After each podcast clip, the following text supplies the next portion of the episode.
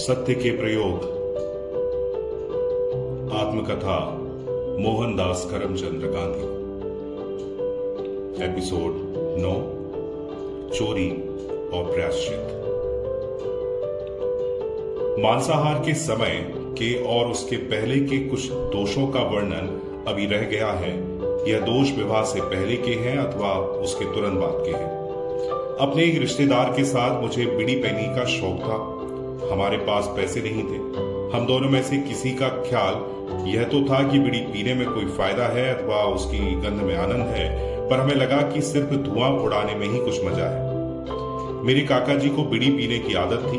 उन्हें दूसरों को धुआँ उड़ाते देखकर हमें भी बीड़ी फूटने का इच्छा हो गई। गार्ड में पैसे तो थी नहीं, इसलिए काका जी पीने के बाद बीड़ी के जो फूट फेट देते थे, उसको चुराना हमने शुरू किया।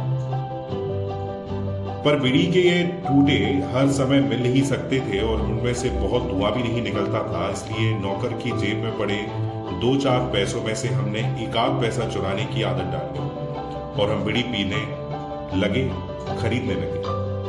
पर सवाल यह पैदा हुआ कि उसे संभाल कर रखें कहा? हम जानते थे कि बड़ों के देखते तो बीड़ी तो पी नहीं सकते, जैसे तैसे दो चार पैसे चुरा कर कुछ हफ़्ते काम चलाया।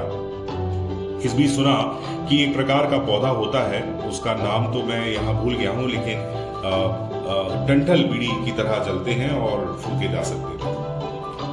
हम उन्हें प्राप्त किया और हमने उसको फूकना शुरू किया। पर हमें संतोष नहीं हुआ और अपनी पराधीनता हमें अखरने लगी। हमें दुख इस बात का था कि बड़ों की आज्ञा के बिना हम कुछ भी नहीं कर सकते थे।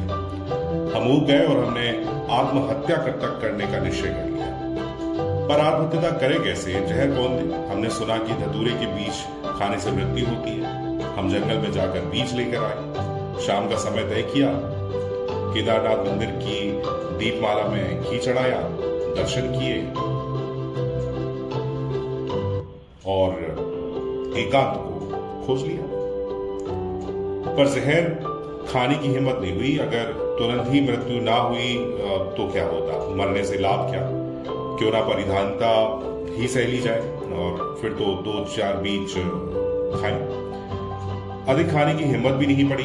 दोनों मौत से डरे और यह निश्चय किया कि राम जी के मंदिर में जाकर दर्शन करके शांत हो जाएँ और आत्महत्या की बात अब लगभग हो जाए। मेरी समझ में आया कि आत्महत्या का विचार करना सरल है, आत्महत्या करना सरल नहीं। इसलिए कोई आत्महत्या करने की धमकी देता है तो मुझ पर उसका असर बहुत कम होता है, अथवा यह कहना ठीक होगा कि कोई असर होता ही नहीं है। आत्महत्या के इस विचार का परिणाम यह हुआ कि हम दोनों जुड़ी, बीड़ी चुराकर पीने की और नौकर के पैसे चुराकर बीड़ी खरीदने और फूकने की आदत को भी भूल गए। फिर बड़ेपन में बीड़ी पीने की भी इच्छा नहीं हुई। मैंने हमेशा यह माना कि यह आदत जंगली है, गंदी और हानिकारक है।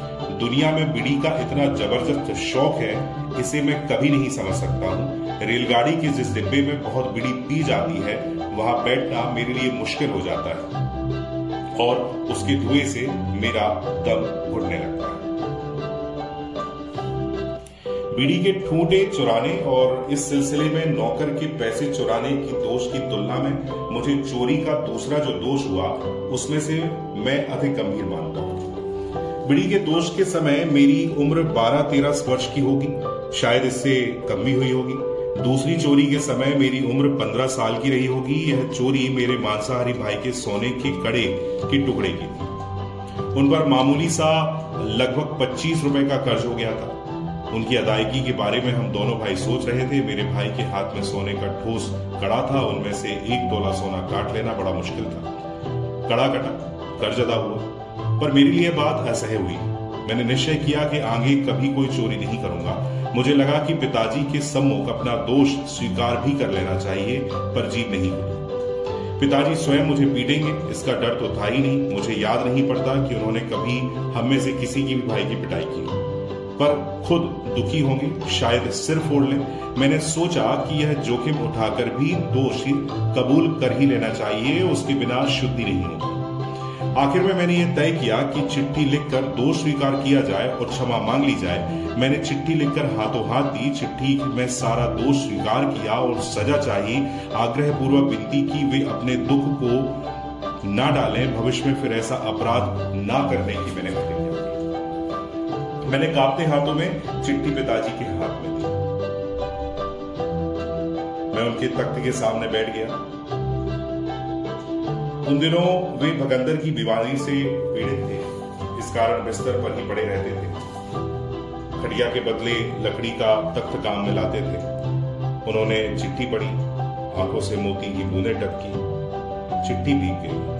उन्होंने क्षण भर के लिए आँखें मूंदी, चिट्ठी फाड़ डाली और स्वयं पढ़ने के लिए उठ बैठे थे। सो वापस लेट गए। मैं भी रोया। मैं बहुत रोया। पिताजी का दुख मैं समझ सका। अगर मैं चित्रकार होता तो वह चित्र आज संपूर्णता के साथ में खींच सकता था। आज भी वह मेरी आँखों के सामने स्पष्ट है। मोती की बूंदों के उस प्रेम बाढ़ ने मुझे बेद डाला। मैं शुद्ध बना। इस प्रेम को तो अनुभव ही जान सकता है। रामबाण वाक्याम रे हे राय ताड़े जाने। मेरी लिए अहिंसा का पदार्थ पाठ था। उस समय तो मैंने इसमें पिता के प्रेम के सिवा और कुछ नहीं देखा। पर आज मैं इस शुद्ध अहिंसा के नाम से पहचान सकता हूँ। ऐसी अहिंसा कि व्यापक रूप धारण कर लेने पर उसके स्पर्श से कौन बच सकता है? ऐसी व्यापक अहिंसा की शक्ति की था लेना असंभव है। इस प्रकार की शांत क्षमा पिताजी के स्वभाव के विरुद्ध थी।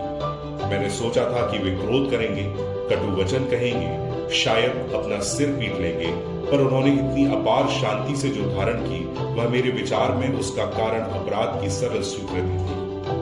जो मनुष्य अधिकारी के सम्मुख स्वेच्छा से और निष्कपट भाव से अपना अपराध स्वीकार कर लेता है और फिर वह कभी वैसा अपराध न करने की प्रतिज्ञा करता है, वह शुद्धतम प्रयाश्रित करता है। मैं जानता हूँ कि मेरी स्वीकृति से पिताजी मेरे विषय में निर्भय बने और उनका महान प्रेम और भी मेरे लिए बढ़ जाए